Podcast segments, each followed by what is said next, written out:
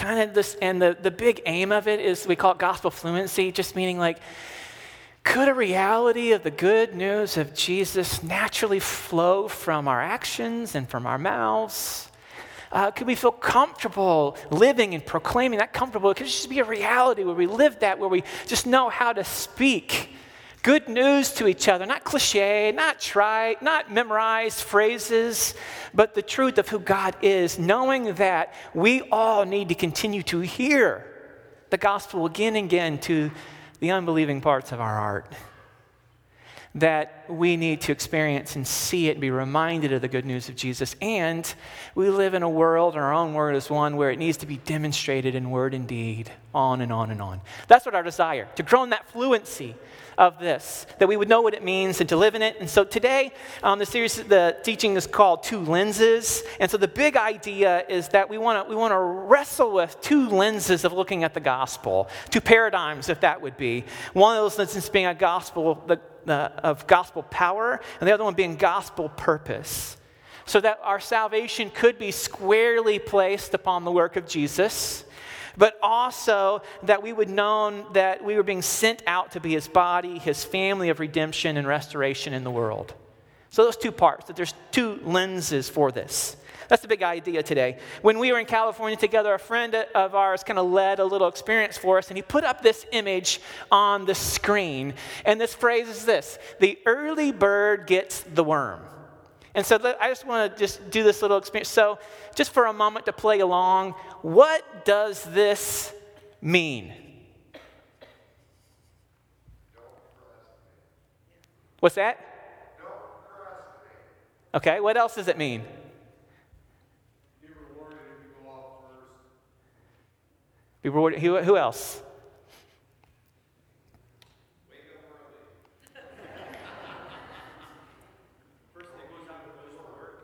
What's that?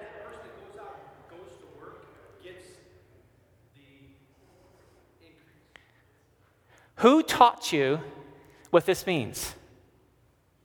Parents. Parents. Teachers. Coaches. So, my friend did this, um, he's in inner city context. He did this and he invited his community to share. And one of the people said, uh, What does this mean? And they said, Stay in bed as long as you can.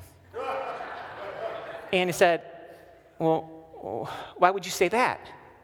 And he said, Because there's hungry birds out there who are going to come and get you. Right? So there's always perspective on the way we see things. And so this perspective could be you're the bird, and we've been taught this, this sort of phrase that we're the bird, right? But there's another perspective there's a worm, right? And they're going to look at this differently. Even though they look at it differently, it's still true, right? And so when we look at this, the idea of the gospel, there's different ways to look at the big story. And the more ways we look at it, the better it is. The healthier it is, the bigger that it is. And so we want to talk about two perspectives, two ways of looking at it. When I turned 40, my, my father said, Hey, anybody over the age of 40 who doesn't have glasses is a liar. and at 40, my eyes went. And so I have a perspective from this, and I can see you all and do this, but if I want to see this, I have to put these on. And so it's a different perspective, right? So today we want to look at two perspectives, two different ways of looking at the gospel for its good, for our own good. So, um, an anchoring text to this was a passage that Paul was speaking to a community called the Corinthians. It's 1 Corinthians 5 17 through 19, and it says this Therefore, if anyone is in Christ, in Jesus, the new creation has come, the old has gone, the new is here.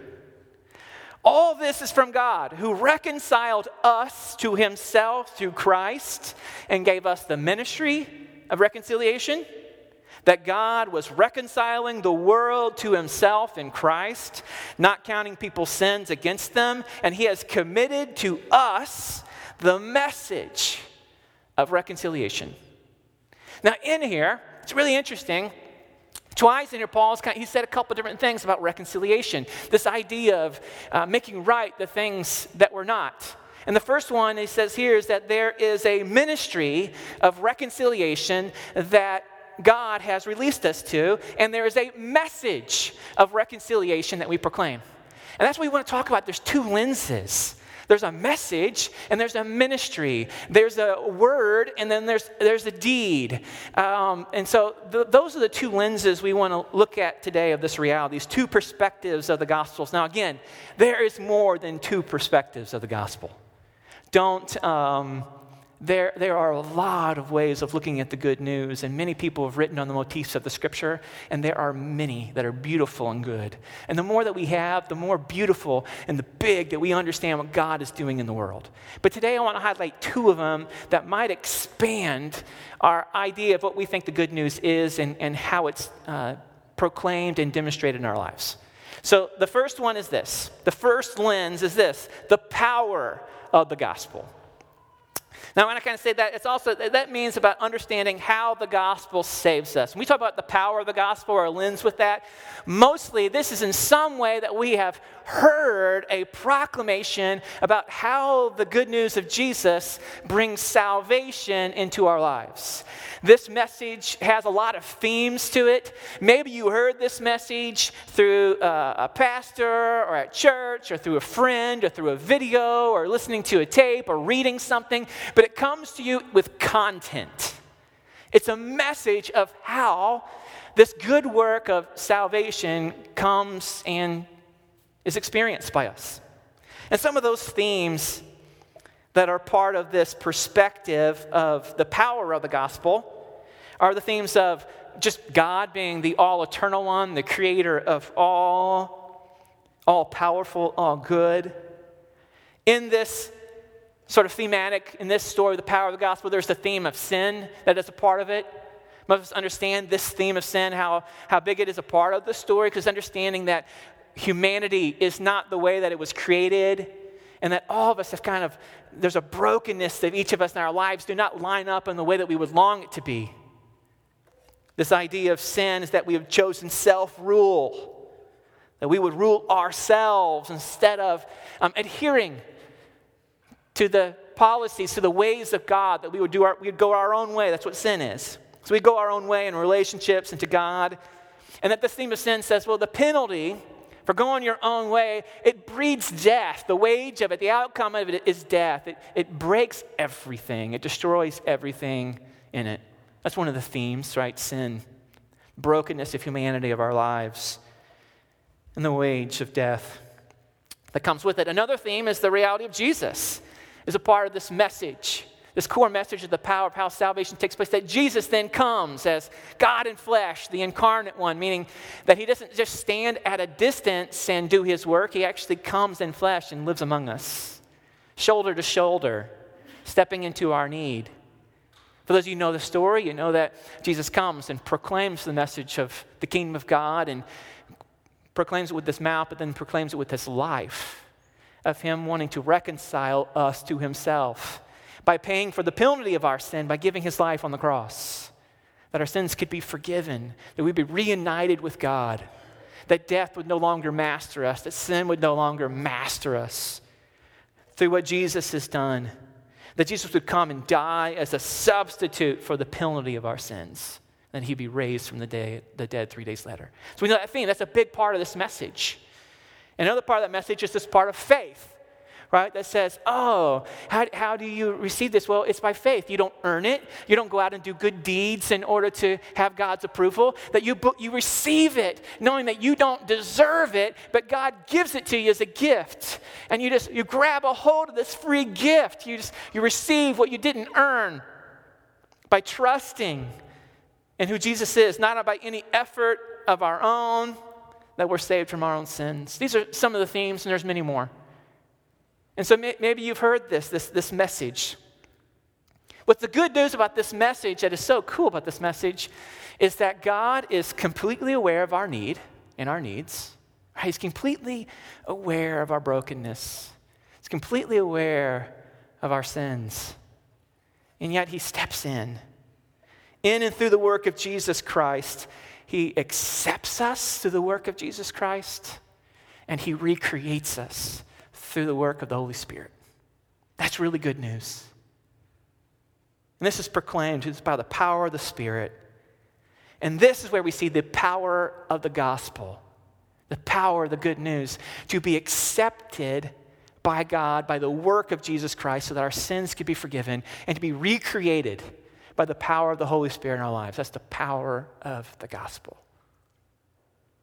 Can you remember when you've heard portions of that story, pieces of it? Can you remember what that was like to hear that and experience it and trust it and believe it? I've heard portions of that story again and again and again and again. I heard it for the first time when I could actually understand it when I was about 15 years old. I can remember when I was 18 and I had heard about the power of the gospel, what Jesus had done, but yet um, I, I, was really struggling to live it, right? What it says that He has the power to accept me by the work of Jesus Christ and to recreate me in Jesus Christ. I hadn't experienced, I was, I was struggling to experience that recreation. I was 18 years old, kind of still being able to do whatever I wanted, whenever I wanted, however I wanted at 18, and that's a dangerous place to be if that's your reality. And I was experiencing saying, I'm really struggling with this of being this sort of recreated. And because I didn't feel like I was experiencing this sort of recreation, I stayed away. Because then I thought, oh, um, God doesn't accept me. How quickly it can be that if we think that our life's not in order, that we must stay away. Somehow we must, be, we must have missed something in the orientation class. We must have not heard it right, right? Because somehow we believe God accepts us and forgives us, but now we need to get our lives in order. And I remember being 18, I showed up for something where there was a number of people who I'd been attending church with. They're like, Where have you been? I was like, I don't know, busy. What 18 year olds busy? You know, sorry, 18 year olds. I wasn't busy. Um, and and, but they could kind of see through it, and they're like, Come, come, come back in with us. Don't run, don't hide. We want you near. This is the message of the power of the gospel that Jesus continues to proclaim. I was 18. Um, I, can, I can remember that moment of being at a park and being reminded of the power of the gospel. I'm accepted by the work of Jesus, and I'm recreated by the same work of Jesus. I'd like to tell you now at 44, I've got it all together. And there's no more recreation that needs to take place in me. I, right? But if you know me and you've spent any amount of time with me, the reality that Ben has to get up here and say, um, you know what, guys, when people say things that you don't agree with, or they do something that hurts your feelings, or step in that, could you, could you give it 24 hours and not come up to them? Says that we all still need a lot of recreation, need recreating, right? This last week, I took this test. It's called the Enneagram, and uh, maybe some of you know what it, what it is. And it's a, it's a test that just sort of helps you to understand maybe um, yourself in different light uh, according to your greatest need. And as I was taking it, it revealed in a way that I, I haven't been able to express my great need for significance. Long, I, you know, I long for significance. And in this, my longing for significance can drive me to do all sorts of things that are very unhealthy, right? When I was taking the test, I was taking it because I know of many of the areas of my life that still are in great need of recreation. But here's the beauty of the power of the gospel. It's the same truth. By the work of Jesus Christ, God accepts me just as I am right now. And I tell you, I'm in need of immense recreation. I feel it almost intensely as I did when I was 18. But do you know who's at work within me? The Holy Spirit. And so the power of the gospel is that God accepts us as we are, and by the work of the Holy Spirit is in the process of recreating us. And this is not by your doing, you get to participate by acknowledging what is true, not running from what is true, not trying to hide or mask what is true, when you too, like me, understand your deep needs and longings that don't line up with God's good, so we can lay those out there and continue to fall at Jesus' feet and say, God, have your way and recreate me. Set me free from the traps that I continue to find myself in. that are not leading to life and actually away from it.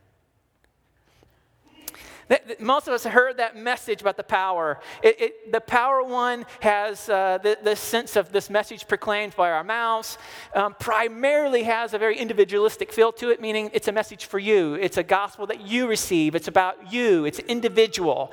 Um, and so that's the way it's seen. So you can understand if your gospel was only that a message that was proclaimed one on one about how it is that you receive salvation through the truths of Jesus Christ and surrendering your life and faith in Jesus Christ, that it could be a rather small gospel. It's a gospel that's about maybe just getting to heaven or just having your life being better or just about personal development, right? Just being the more perfect you, being the more developed you, being the more healthy you. That's really good. And I think God wants you to be the you who is created to, not enslaved by all the sins and fears and, and, and frustrations and anxieties that plague us. But if that is the gospel, it's small. And if there's, a, if there's a temptation, if there's a pattern within the church, it's, it's really just to embrace that portion of the gospel, just that lens, just that perspective that the gospel is just about a interaction between individuals. Personal salvation, accepting Jesus. It's really good. It needs to be proclaimed. You need to receive it. And it's an ongoing thing that needs to happen. But there's another perspective, another lens that just makes it bigger to go hand in hand.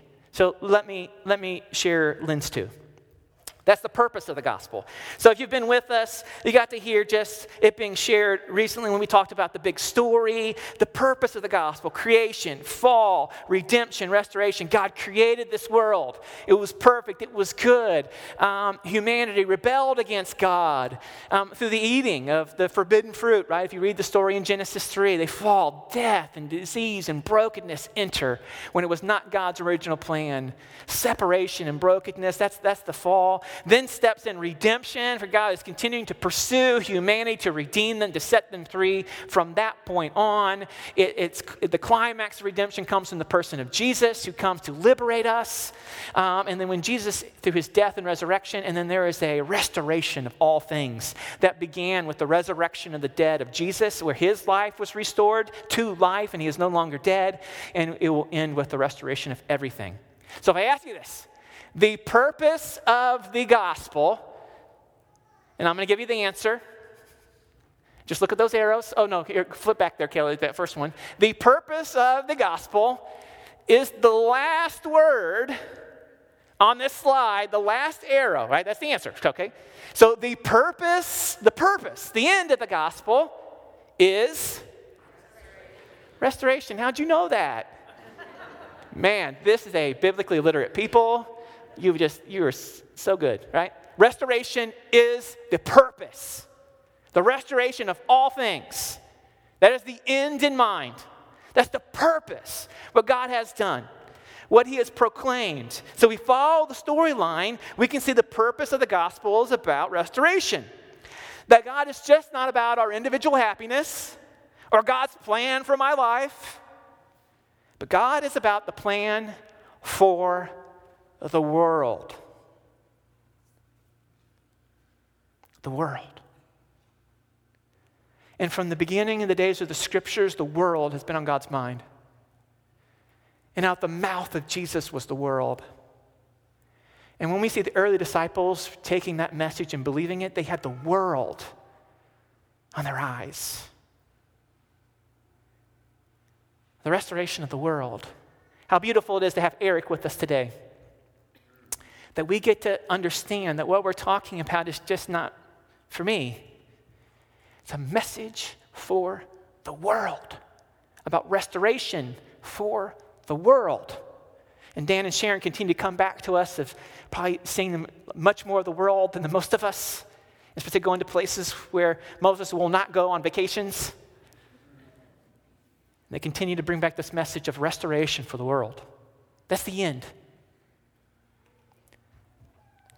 You can see this even if you read Revelation 21. So the, the Bible begins with this book called Genesis, and in Genesis, it tells the story of how God created the world. This is the beginning, as we understand, uh, you know, of the world. It tells the story, how did the world begin? And it starts there. God created it. And in Genesis 21, it says, hey, how is our understanding going to change? What's going to happen when Jesus comes back? Revelation tells us, 21, what the end looks like. And again, we can understand what God's purpose is when we look at Revelation 21, verses 1 to 4. So this is what it says. This is John who wrote this, or we believe it is. And so then I saw a new heaven and a new earth, for the first heaven and the first earth had passed away, and there was no longer any sea. I saw the new city, the new Jerusalem, coming down out of heaven from God, prepared as a bride beautifully dressed for her husband. And I heard a loud voice from the throne saying, Look! God's dwelling place and now among people, and he will dwell with them. They'll be his people. And God himself will be with them and their God. So that, that's, that's one picture. We, we know what that is for God to dwell with us now. He dwells with us when Jesus said, I'm with you. But this, this, this will be more intense right? Because this will be the actual, we, will experience this, I think, so often the presence of God, we miss it. We will not miss this. God will be with us and we will be with God. And then here's another picture of what this will be He will wipe every tear from their eyes. There will be no more death or mourning or crying or pain. For the old order of things has passed away. Uh, Uh, that's a different world. If there's no more death and pain, what has to be fixed? I mean, right? I mean, this is a restoration of all things a new heaven and a new earth being restored, being restored in the way that they should. No more death, decay, suffering, mourning. The way that everything is will be right. That's what restoration looks like. That's what it tells us. This tells us this is the end. But, but it's not only the end, it's what Jesus came and proclaimed and said, oh, here's what's actually taking place right now. When he begins to restore things in the way they were should, Jesus called that the kingdom of God being upon us. God's rule happening right now. Now, in the end of Revelation 21, it will all be done away with. Jesus was the first one who died and then was risen from the dead, the first fruits from from the grave. And there will come a time when everyone who has died and all those who have trusted in Jesus and experienced his goodness will be raised from the dead. And more than likely, unless Jesus comes before we die, we will all breathe our last. And then in the flash of an eye, we'll be restored. As God raises us from the dead, those who have trusted will be restored, who've trusted in Jesus. But this is what restoration looks like, but yet God still longs to have a people who would demonstrate the purpose of the gospel by the way they live, through their actions. They would demonstrate this restoration in the world. So when we get together and we do the warming center, that is a demonstration of the restoration of the way that things should be. Hey, um, what is so wrong, right? What is what is not right, even with the fact that we have to do a warming center? Can somebody just speak it out? Somebody has no home. There's something, there's something that's not right about that, right? That their f- family relationships are so broken and severed, there's no place to be. That they don't have food home, clothes. It's not right. So when we, when we step in that, even for the short period of time, there's a piece of restoration, even though it's not final. And for those folks, for many of them, we're not even able to actually restore them fully from being from out of homelessness into stable homes. We, are we're providing for them, and that's still good because we're continuing to proclaim, hey, this isn't right. But for this time, you have a home, you have a place, you, you have food, you have clothes you have shelter, you have warmth. That's a mark of restoration, a piece of it.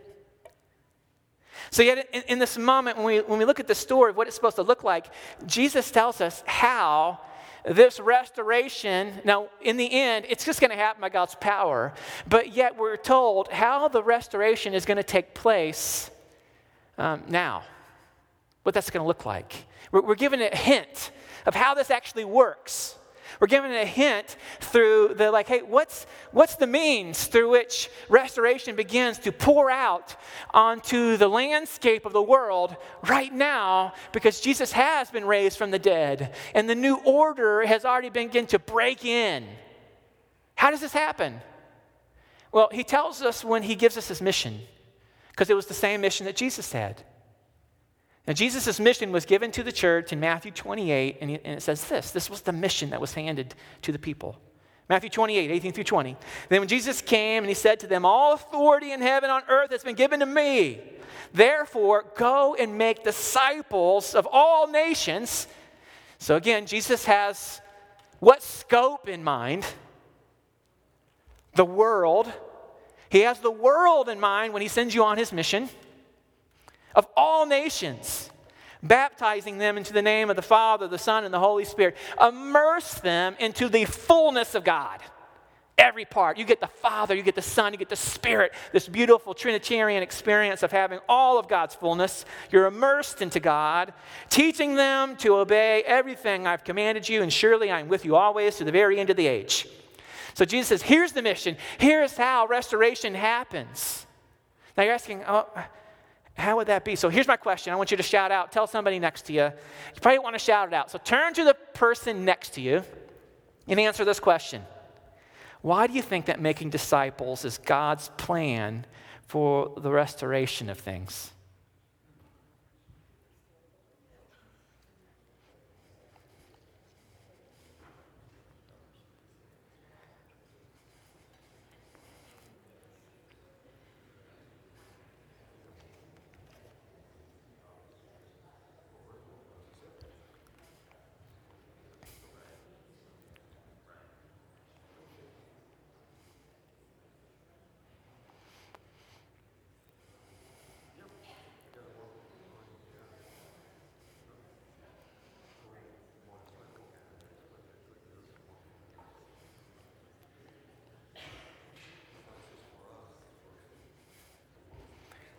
Okay, some good talking going there. So I know that for somebody to just shout that out, they might feel intimidated. So I want you to shout out the answer that someone gave you. If you're like, hey, that sounded pretty good. Uh, you know, right? So what, what did you say? Why do you think that Jesus said, go make disciples? And, and if you're agreeing with this sort of pathway that this would be God's mission hey, here's the mission of the restorative work of God wanting to see happen in all the world. Why would He making disciples be, be the premise for how this might take place? Who, who had an answer? Reconciliation. Reconciliation? Yeah, that's a good answer. What's that? Truth and unity. Yeah. Spreading good news. Spreading good news. Somebody else said something great.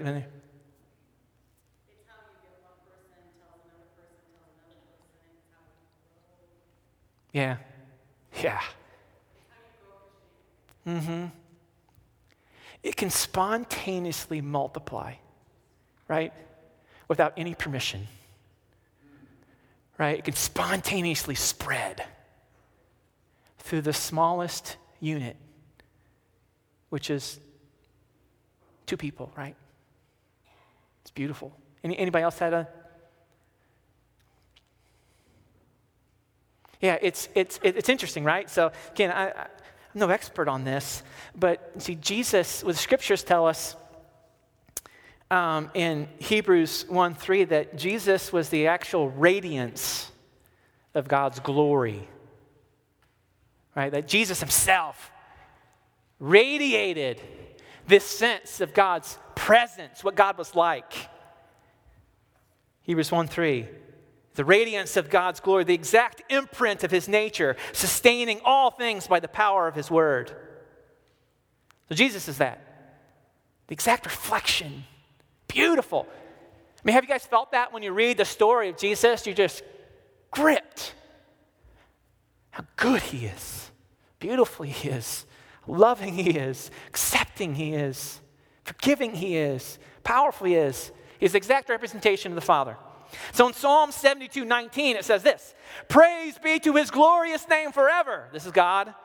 May the whole earth be filled with His glory. May the whole earth be filled with His glory. How does that happen?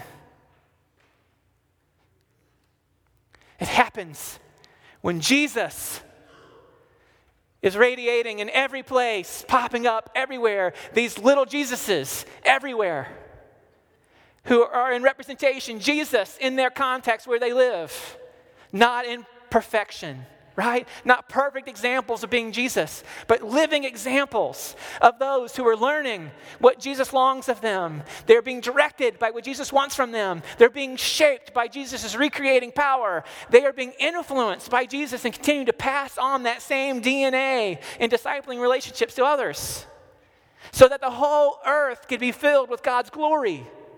Now, again, that's really religious. That's almost as religious when Ashley got up here and said, In the narthex, we're going to have a meeting here in the end. Incredibly religious talk, right? Glory. The glory of God is, is this to, to glorify, is to make known the hidden excellence and the worth of an object.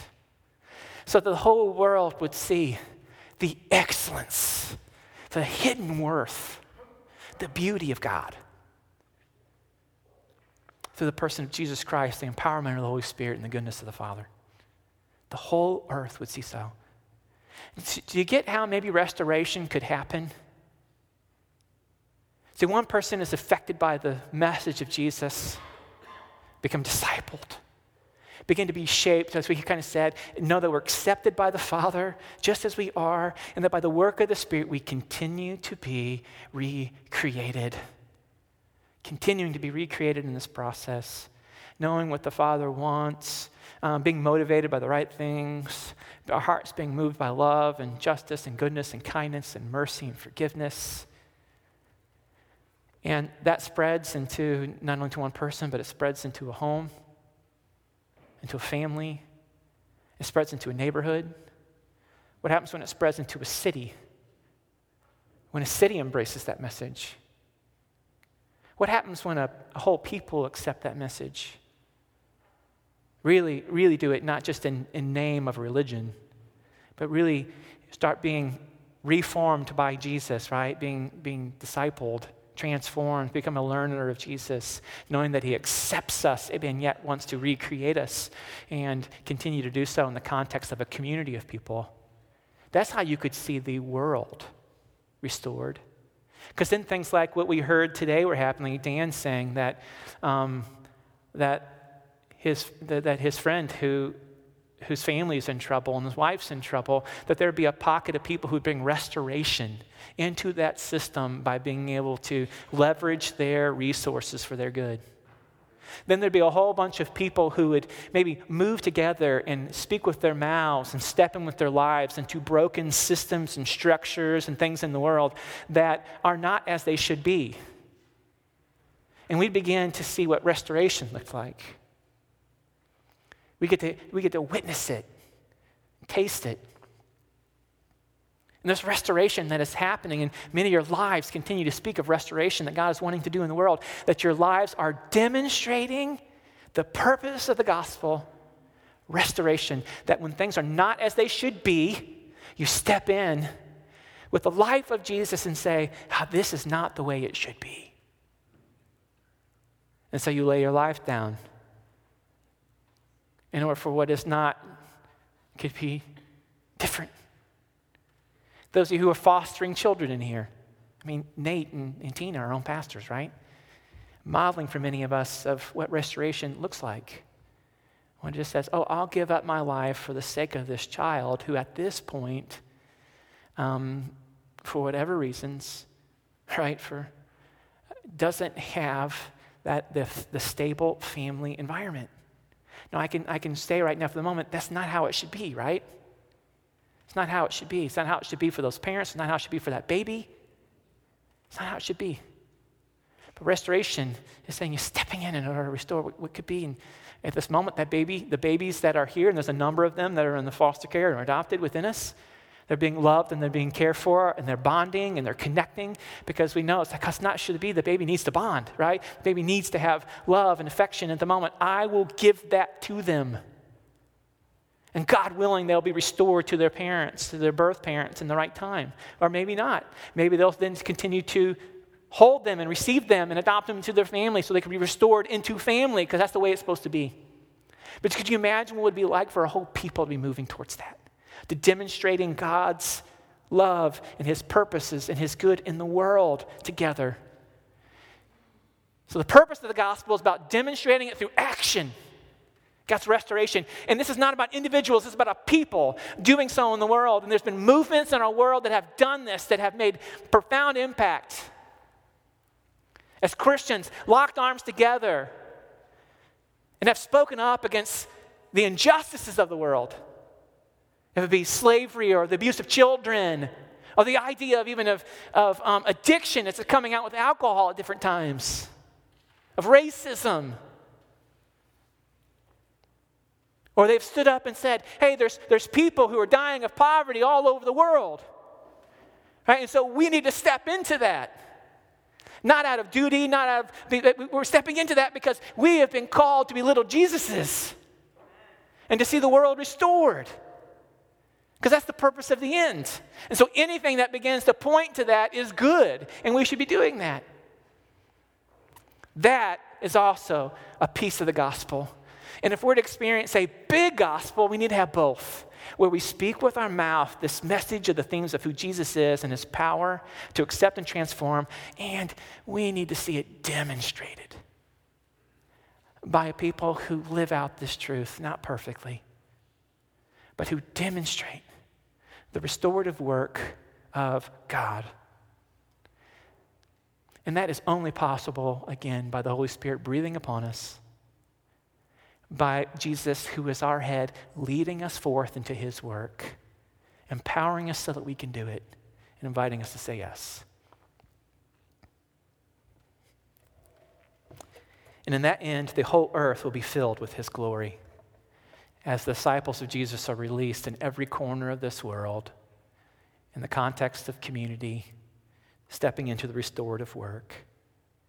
And as his disciples fill the earth, education, media, government, homes, cities, neighborhoods can begin to see the glory of God and Christ in us.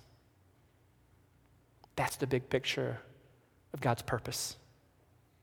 So when we both hear the good news, and, uh, when the world both hears the good news and witnesses a demonstration of restoration, they are the most inclined to believe. When they hear it and they see it lived out, that's compelling. And so I think many of us have gotten chances to witness that, to hear it and see it. That's the big gospel. And so, what does that mean for us? That's the picture, right? That we'd be people who could hear it and see it, that we could be a people who could speak it and live it in the context of community. Let's pray. So, Father, as we hear this awesome, beautiful, that God, you, it is your plan for the world that we are seeing lived out and that was inaugurated, God, through your intent and your purposes that are written in the scriptures. We praise you, God for your great love, for your plan. And we pray, God, that, um, that as well, that we could hear your invitation to the gospel of truth and the power of it, to be accepted by you through the work of Jesus Christ, that we could be accepted just as we are because your power to forgive our sins is present right now. And that, God, we could also accept your power to recreate us, not by our own work, but by your power of the Holy Spirit. We could also, Lord, say yes to your invitation to follow you, your invitation of others to be shaped by you in discipleship, and to say yes to sharing what we have learned with others to shape them, and to say yes to joining you in activity to show the gospel by the way we live. Would you invite us into what you are doing in the world and your plans of restoration, that we could say yes, that we can not only be people who speak, but people who do, because both are necessary. So, Lord, come and, and, and let us be people of this big, big gospel, these perspectives. This we pray in the name of Jesus. Amen. So I'm going to invite the worship team up. And uh, so if you're in a small group, you're kind of talking about this. You're, kind of, you're going to be looking in your community and you're going to be taking a walk in your neighborhood. And you're going to look around. You're going to say, hey, what's not right here? What, what doesn't seem to be right in our context? What seems to be broken that will be restored? Let God show you. he's not inviting you to look at that so then you can move by yourself, but maybe you can move a people with you. Say, hey, could we step in? Is God inviting us? That's always a conversation we should be having here. And maybe it is a saying, hey, no, I also need to proclaim and I need to open my mouth and talk about the good news who Jesus is. This time before we go, so I'm gonna encourage you get in a group, go to your group, have that discussion, do those tasks. Let Jesus shape you in that discipleship conversation, being a learner of His and, and stepping into it that this week. It's gonna be really, really good.